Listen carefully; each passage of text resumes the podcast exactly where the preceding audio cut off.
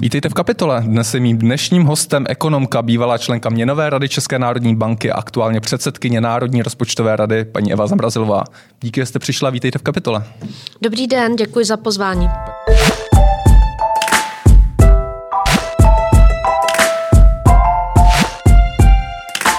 Paní Zamrazilová, první otázka. Pokud byste měla jedním, dvěma slovy popsat to, jak se vláda staví k veřejným financím, jak s nimi nakládá, co by vás napadlo?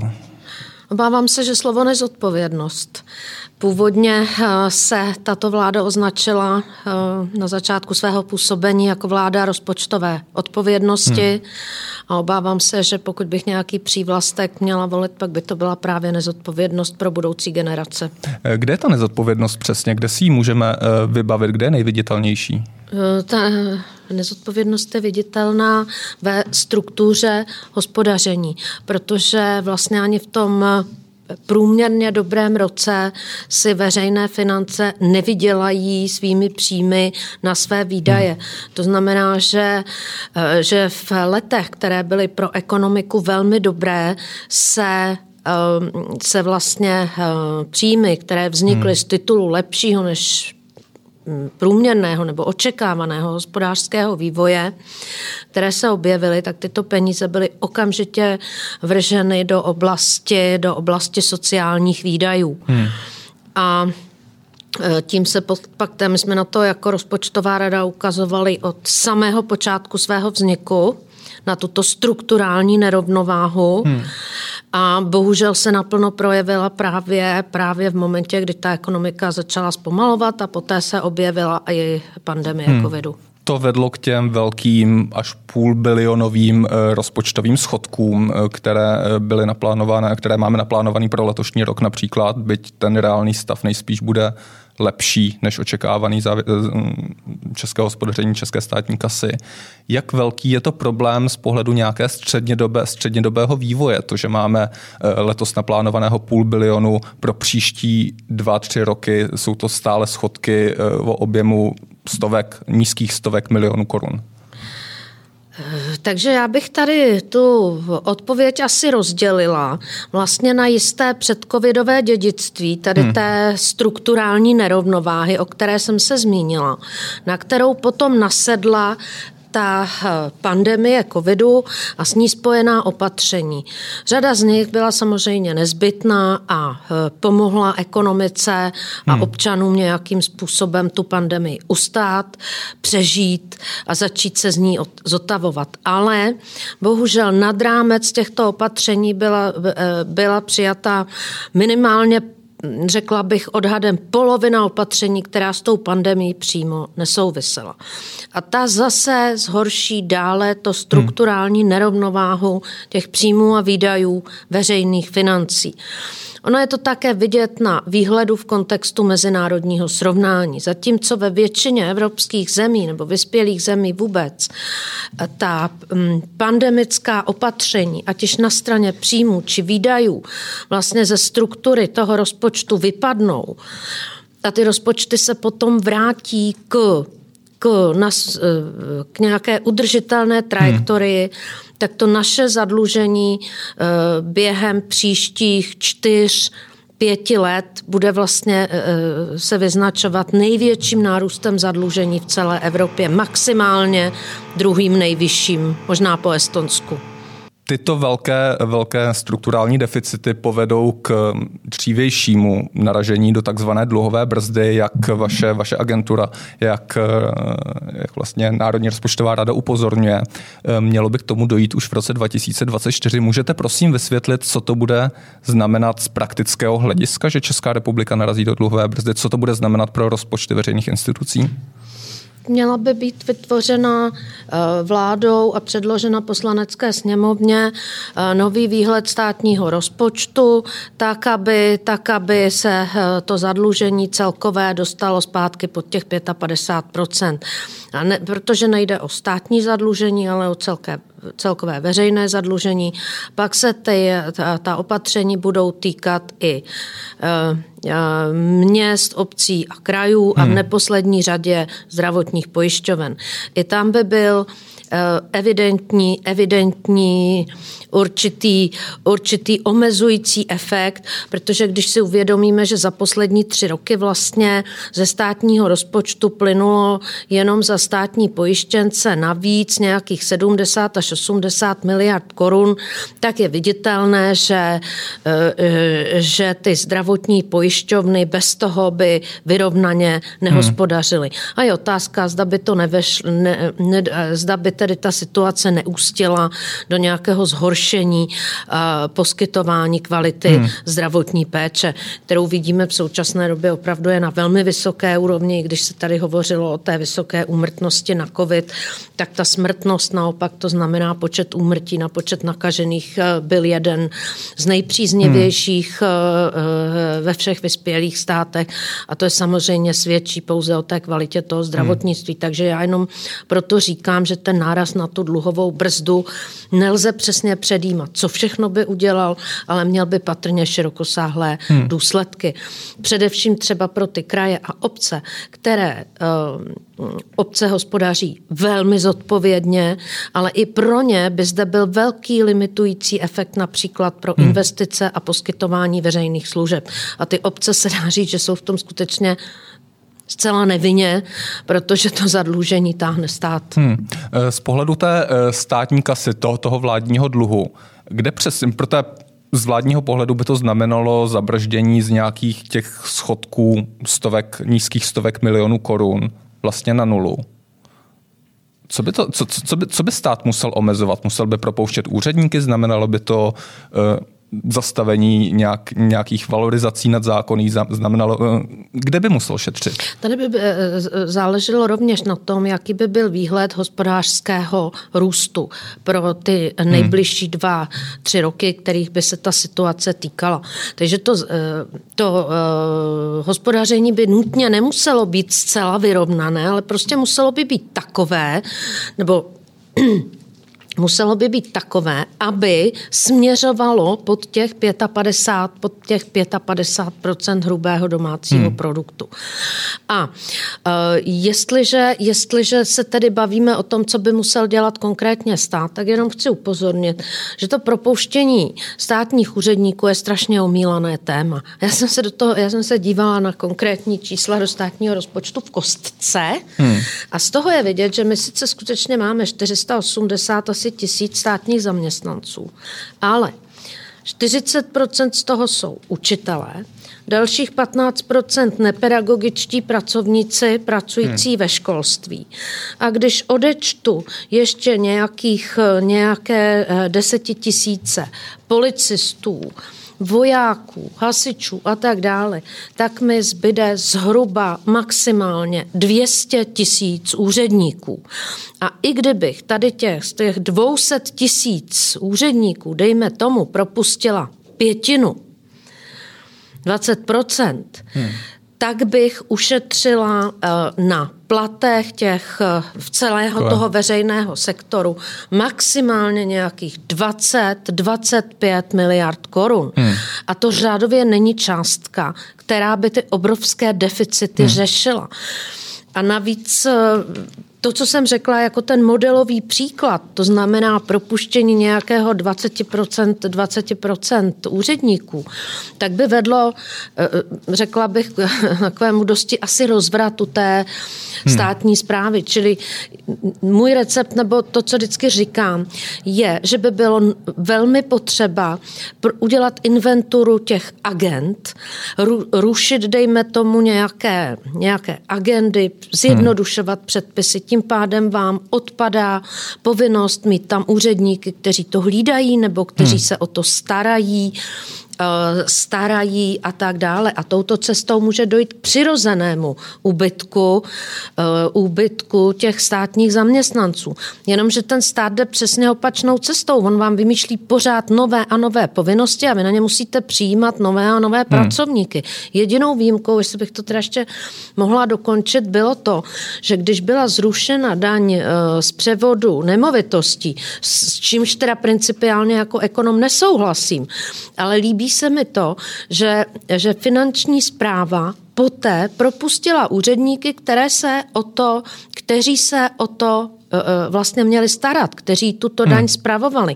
A tuším, že to bylo asi 400, 400 lidí a to je přesně ten krok, jak by to mělo vypadat. Zruším hmm. agendu a potom hmm. mohou odejít lidé, ale ale e, jiná efektivní cesta asi by nebyla. Hmm, bohužel ta realita politická vypovídá spíš o tom, že to byla spíš výjimka, než by se jednalo o pravidlo. E, my se tady zatím bavíme v teoretické diskuzi docela e, Prvně je třeba říct, že podle všemožných odhadů, včetně vašich Národní rozpočtové rady, k tomu nárazu na dluhovou brzdu skutečně dojde a nevyhneme se tomu ani nějakým nějakým zastavením nebo zmrazením výdajů. Na tu dluhovou brzdu během několika let narazíme ale politici mohou um, ten náraz trochu stlumit tím, že samozřejmě změní zákon o pravidlech rozpočtové odpovědnosti a posunou tu dluhovou brzdu někam, někam dále, například na úroveň 70%, 75%. Bylo by to z vašeho pohledu zodpovědné? Vzhledem k tomu, že se ten zákon, o něm se diskutovalo už od roku 2011, schválen byl v roce 2017, znamená, schvaloval se dlouhých šest let. Ta dluhová brzda měla být na 50% hrubého hmm. domácího produktu, tak jako byla původně na Slovensku, pak byla změkčena tedy na těch 55%. Zákon měl být původně ústavní. To též bylo změkčeno v průběhu toho legislativního procesu. Uh, a eh, proč eh, je potřeba dát si otázku, proč v té době hovořili eh, ekonomové i poslanci o těch 50%. Těch 50% bylo zvoleno především proto, že malá ekonomika, respektive ekonomika hmm. rozměru České republiky a současně mladý dlužník a současně vysoce otevřená ekonomika závislá na zahraničním obchodě je eh, v rámci například studií OECD braná jako ekonomika zranitelnější z pohledu finančních trhů, než jsou ekonomiky typu Německa, Francie, Itálie a tak dále. Hmm. Starých matadorů dlužníků, dá se říci, kteří na těch finančních trzích si půjčují už desítky let a tím pádem ty mají tu úvěrovou kreditní historii. To je jako u jednotlivce hmm. a banky. Ono je to hmm. velice, velice obdobné. Čili tehdy, pokud si vzpomínám, eh, ty studie OECD radili zemím, jako jsme my, a kolem eh, hranici bezpečného zadlužení ve výši 40 hmm. Takže pro mě už těch 70% by bylo opravdu hodně. To maastrichtské kritérium je 60%. Zase, tu hodnotu si nikdo z prstu nevycucal. Tady hmm. jde o to, že že e, při určité výši dluhu vlastně už není jednoduché z toho dluhu se nějak dostat eh, třeba delším obdobím hospodářského růstu. Ale pak už se vám tam vlastně při každém zhoršení hospodářské situace se vám ten dluh nabaluje, zhoršuje, hmm. až se postupně ta země po několika třeba etapách hospodářských poruch dostane do dluhové pasti, eh, kde je dneska, já nevím, Řecko, Itálie hmm. Eh, a, a hmm. řada zemí toho dalšího křídla, ty už se prostě pod tu stovku de facto dostanou velmi těžko. A za normálních okolností na finančních trzích by, by eh, platba úroku z dluhu pohlcovala opravdu podstatnou část příjmů toho státního rozpočtu. Hmm. Eh, Česká republika podle, podle aktuálních výpočtů Raiffeisen Bank platí na, eh, respektive každý rok na, na splátkách dluhu bude letos platit 1,1% hrubého domácího produktu v roce 2024 by to mohlo vzrůst až na 1,6% HDP. Kde je za vás nějaká ta hranice, kde už to skutečně začíná zatěžovat a dusit tu ekonomiku? Jenom pro srovnání, aby jsme se uh-huh. nebavili abstraktně, tak 1,6 eh, hovoří se o tom, že třeba 2% HDP bychom měli podle závazků na to vydávat například na obranu. Eh, aktuálně je to, myslím, něco okolo 1,1% HDP, ale jenom proto, abychom si udělali tu představu, o jakých penězích skutečně bavíme.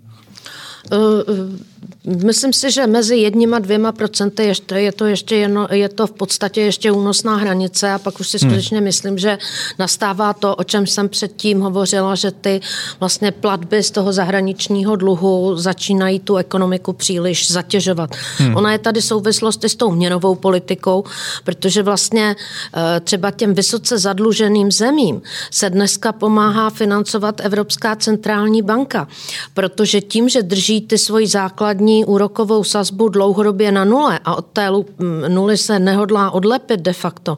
A tím, že tady zazněl ten výrok z roku 2012 ze srpna, máme, máme výročí, myslím devítileté, whatever it takes, to znamená cokoliv, hmm. tě uděláme cokoliv, tak tím vlastně ta Evropská centrální banka svojí měnovou politikou pomáhá e, zemím toho jižního křídla vůbec možnost financovat hmm. svoje dluhy. Hmm. A uh, tato uh, situace si myslím, že je z ekonomického pohledu prostě nerovnovážná, nezdravá a ve, ve výsledku uh, po delším období vede k tomu, co dnes vidíme, a to je vysoká inflace. Z pohledu České republiky nebylo by pragmatické snažit se co nejrychleji přijmout euro, vzhledem právě k těm mm, předpokládaným zhoršujícím se financí, vzhledem k tomu, že například, když vidíme eh, z predy, kolik Česká republika platí za své dluhopisy a kolik platí například Řecko, Itálie, které platí eurem a za které, za které se zaručuje právě centrální banka evropská? Z tohoto pohledu samozřejmě byste v tom určitou výhodu vidět mohl, i když říkám, že to eh, svědčí pouze a pouze o tom, že to hospodaření těch zemí je extrémně nezdravé zdravé. Hmm. A prostě je, stala se z toho politická otázka, protože do projektu eurozóny bylo prostě už investováno tolik a tolik politického kapitálu, že ten rozpad toho projektu je prakticky nemyslitelný. Nikdo si nedovede představit, co by se stalo. Hmm. Takže vlastně se ty zadlužené země zachraňují, eh, byť to eh, prostě z pohledu národohospodářského eh, není zdravé a mm, smysl to nedává. Hmm. A ty, pokud hovoříme o tom vstupu Česka do eurozóny, tak tady je řada, řada opravdu momentů, na které bych upozornila jako na e, aspekty, které často nezaznívají. Když si vzpomeneme, že vlastně e, v momentě vstupu nebo v momentě vůbec, kdy se ta země rozhodne vstoupit do eurozóny, tak primárně musí vstoupit do toho režimu měnových kurzů, takzvané ERM2, Exchange Rate Mechanism 2 je to určitá předsíň eurozóny. Myslím, že Bulharsko v ní není po dvou nebo třech letech žádosti. Probíhá tam extrémně detailní přeskum bankovního sektoru proto, zda může země být eh, přijata do té bankovní unie, nebo možná hmm. už je součástí bankovní unie, tady se nejde, jsem naprosto jistá, ale prostě to je podmínka, která nebyla v době podpisu nebo našeho vstupu do Evropské unie známa a nebyla, je to prostě změna pravidel, pravidel eh, v průběhu hry, protože vstup do bankovní unie jako eh, bankovní unie neexistovala a tudíž ani neexistovala podmínka být členem bankovní unie při vstupu do eurozóny. Tady by byla ohrožena mm, vlastně dohledová pravomoc České národní banky, která tu pravomoc vykonává dobře a hrozil hmm. by volný pohyb kapitálu a likvidity napříč eh, bankami, eh, velkými mateřskými bankami z eurozóny a našimi domácími dcerami. Čili považuji to za určitý rizikový faktor. Hmm. Další věc je ta, že v momentě, kdy už vás konečně vezmou teda do té předsíně, tak vy musíte dva roky prokázat, že ten kurz je zhruba eh, tam, kde se postavil tou centrální paritou v momentě vstupu do toho eh, IRM. Zůstává stabilní. Takže zůstává stabilní. Vy nesmíte bránit Eh, vy nesmíte eh, jak si bránit ten kurz proti eh, devalvaci, hmm.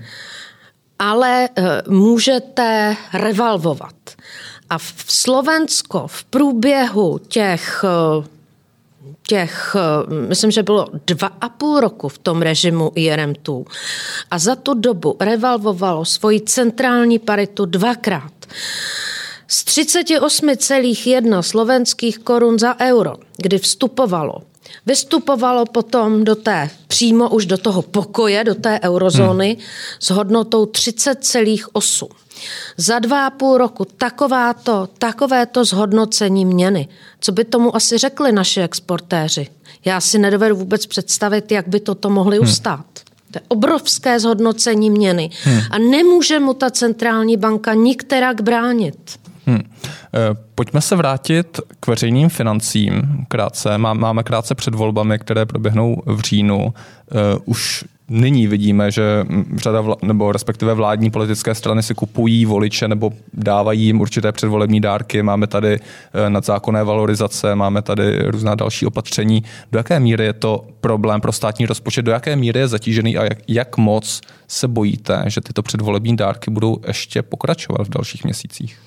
Já doufám, že už není tolik času, aby, aby byly nějakým způsobem ještě dále, eh, dále rozšiřovány, ale z té debaty o veřejných financích se skutečně vytratila jakákoliv racionalita. Tady opravdu hmm. se objevují pořád jenom úvahy o tom, kdo si co zaslouží, kdo ještě nedostal hmm. přilepšení, kdo by ještě mohl dostat přilepšení a ve výsledku jsme všichni pouze hmm. více a více zadlužováni. Samozřejmě, že jsem si programy všech stran, zejména těch, které mají reálnou šanci se dostat do eh, poslanecké sněmovny, prošla. Eh, já se k těm politickým stranám a k těm programům nechci vyjadřovat konkrétně, protože zastupuji vlastně politicky nezávislý úřad. Řekla bych jenom, že teda některé, stra- že tedy některé strany se těmi veřejným financím věnují velmi pečlivě navrhují konkrétní a některé realistické kroky, které vedou ke konzolidacím. Na, naopak jiné strany se zabývají okrajově, vágně, spíše v podobě vizí, kde není nějaká konkrétní otá- eh, konkrétní vize, jak by se, jak by se naplňovaly. Ale eh, ale... Mám si to teda vyložit tak, že v, některý, v některých těch stranách eh, předvolebních programech jste našla recept, nějak důvěryhodný recept, jak, jak veřejné finance dostat nějakou udržitelnou trajektorii?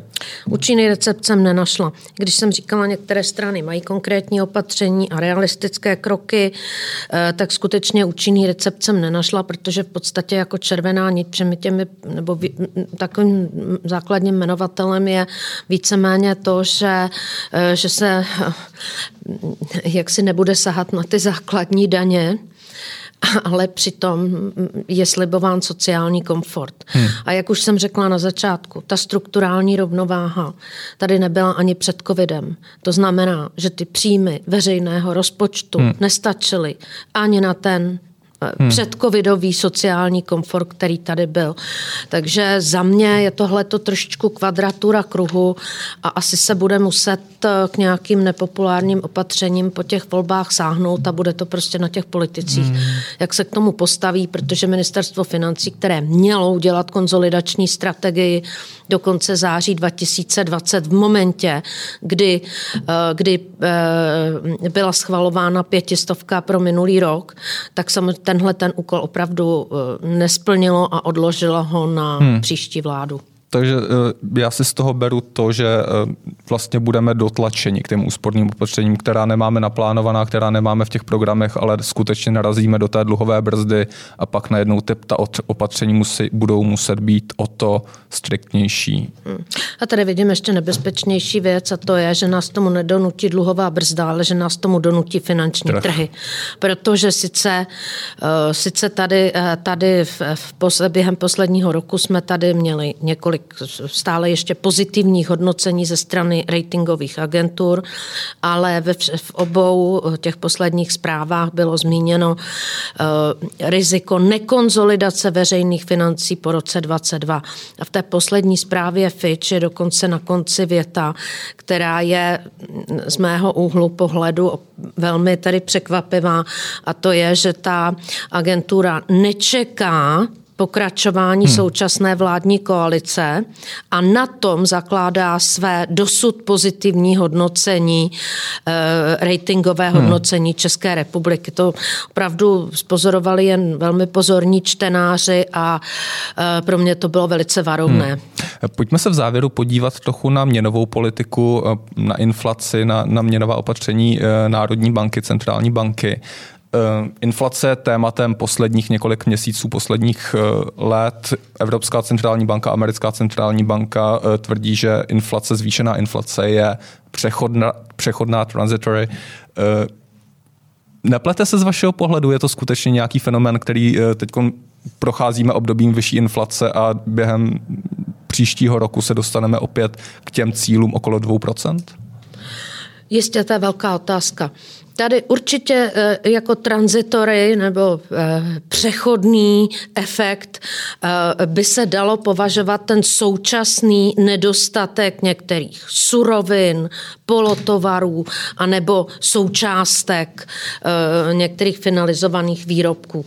To je skutečně možné, že tady se bude opakovat situace, kterou jsme viděli třeba s rouškami, respirátory, hmm. vakcínami. To znamená, že ta nabídková strana ekonomiky rychle zareaguje a my posléze se dostaneme eh, těmi výro... Eh, posléze se prostě dostanou ty výrobní eh, kapacity nejenom u nás, hmm. ale dejme tomu i u našich obchodních partnerů na tu, na tu výši poptávky a ty věci začnou opět zlevňovat. Možné to je. Ovšem je tady pouze, je tady možné i to druhé vysvětlení a tady tady skutečně vidím určitou návaznost na celkovou tu dlou, na celkově to dlouhé období eh, nízkých úrokových sazeb, hmm. té extrémně uvolněné měnové politiky. Tady, eh, tady se hovořilo o nějakých dokonce deflačních hrozbách nejenom v Česku, ale v mnoha zemích. Ta měnová politika je uvolněná už vlastně od roku 2000, 2008. To znamená 12-13 hmm. let. V některých zemích se ty sazby vůbec neodlepily od nuly, na rozdíl od toho, od Česka. Hmm. Evropská centrální ano, banka, myslím, teď slavila to znamená, 10 let výročí od posledního zvýšení sazeb. Ten, ten svět je, ten svět je zaplaven obrovským množstvím levných peněz, hmm. které tedy hledají jaksi uh, své, své umístění. Tady byly určité varovné signály vidět v rostoucích cenách uh, nemovitostí, protože uh, nejenom do volatility, do volatility aktiv, to na akcí a tak dále, ale ten trend rostoucích cen nemovitostí není jenom u nás, ten je vlastně v mnoha dalších hmm. zemích. A existují odborné studie, které hovoří o tom, že vlastně to je jen takový předskokan, že v momentě, kdy vám začnou v té zemi růst ceny nemovitostí, že potom je to takový, takový signál pro to, že poroste i celková, i celková spotřebitelská inflace. Hmm. A takže tohle to je druhé vysvětlení, protože on ten měnový, měnově politický režim cílového inflace prostě úplně vyhodil z rozhodování centrálních bankéřů měnové agregáty. Hmm. To znamená reálně peníze. Jak říkal Milton Friedman, uh, inflace byla, je a bude peněžní jev a ty centrální banky napumpovaly do světa hmm. neskutečné množství, obrovské množství peněz, obrovské hmm. množství likvidity a já jsem sama považovala za takový malý zázrak, že vlastně ta inflace jako taková spotřebitelská dosud nepřišla. Vždycky jsem si říkala, eh, je to skutečně možné, hmm. opravdu tu zůstane jenom u té volatility cen těch akcí a různých těch eh, finančních, finančních hmm. produktů hmm. a u těch cen nemovitostí a je možné, že, že prostě se k nám blíží. A není to i částečně tím, jak měříme inflaci, nebo jak hovoříme o inflaci tím spotřebitelským košem, eh, Například Česká centrální banka má ten svůj experimentální index, v rámci kterého zahrnuje i ceny starších nemovitostí podle tohoto HCPI, myslím, indexu je, je inflace měřena už eh, hmm. okolo 4%. Přesně tak. Česká, eh, Česká národní banka tady ten tady ten eh, index eh, vypočítává, ale co to znamená, že by úrokové sazby musely být úplně někde jinde, kdyby se hmm. tím indexem řídila. Já, já to nedoporučuji, já, eh, já o tom teď jenom hovořím, hovořím jako národohospodář. Ale ta debata, jestli zahrnout ceny aktiv do výpočtu spotřebitelské inflace, ta trvá minimálně 20 let a vždycky nakonec byla ukončena tím, že ty ceny aktiv, akcí a tak dále, ale i ceny nemovitostí jsou natolik volatilní. A, a někteří ekonomové říkali, nemovitosti nejsou vlastně jenom spotřebním statkem, je to určitá investice, čili nepatří do indexu spotřebitelských cen.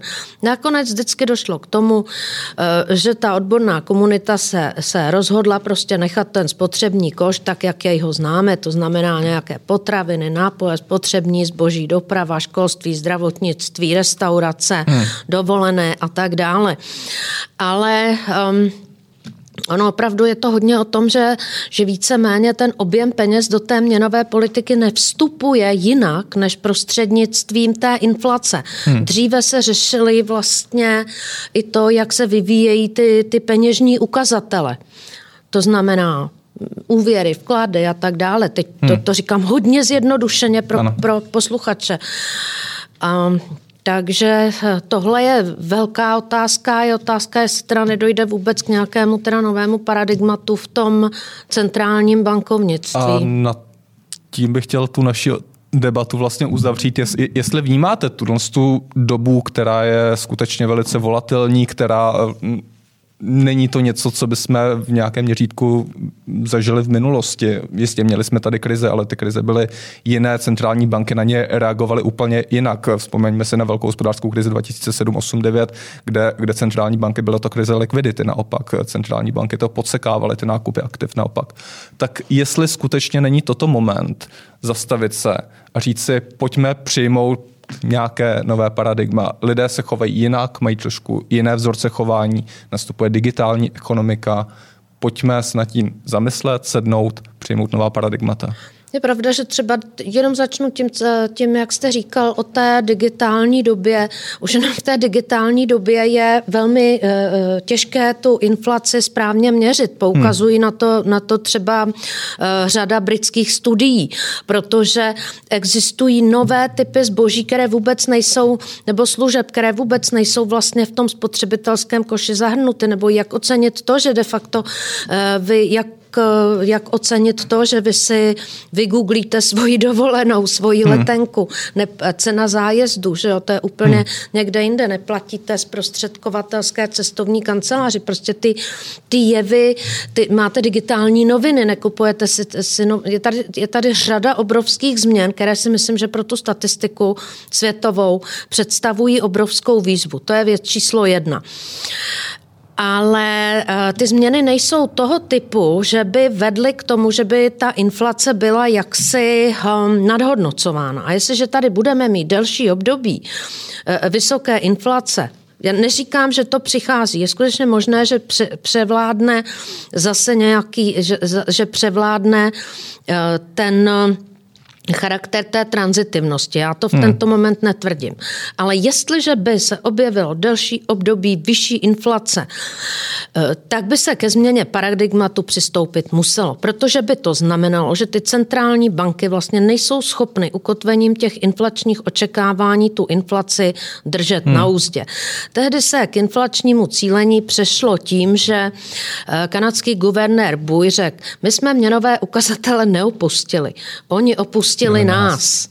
Takže mohlo by se stát nějaký, nějaký takový podobný výrok by mohl hmm. padnout, že inflační cíle jsme neopustili, oni opustili nás a museli bychom hledat, hmm. museli bychom hledat nějaký, nějaký nový mechanismus. Hmm. To stojí možná za připomenutí, že Evropská centrální banka nedávno upravila svůj, svůj cíl pro inflaci, kdy dříve cílovala pod 2%, nyní, nyní to trošku možná kosmeticky, ale přesto upravila na 2% body.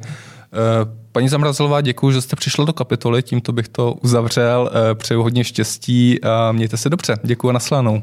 Já děk- také moc děkuji za pozvání a přeji hezký den. Naslanou.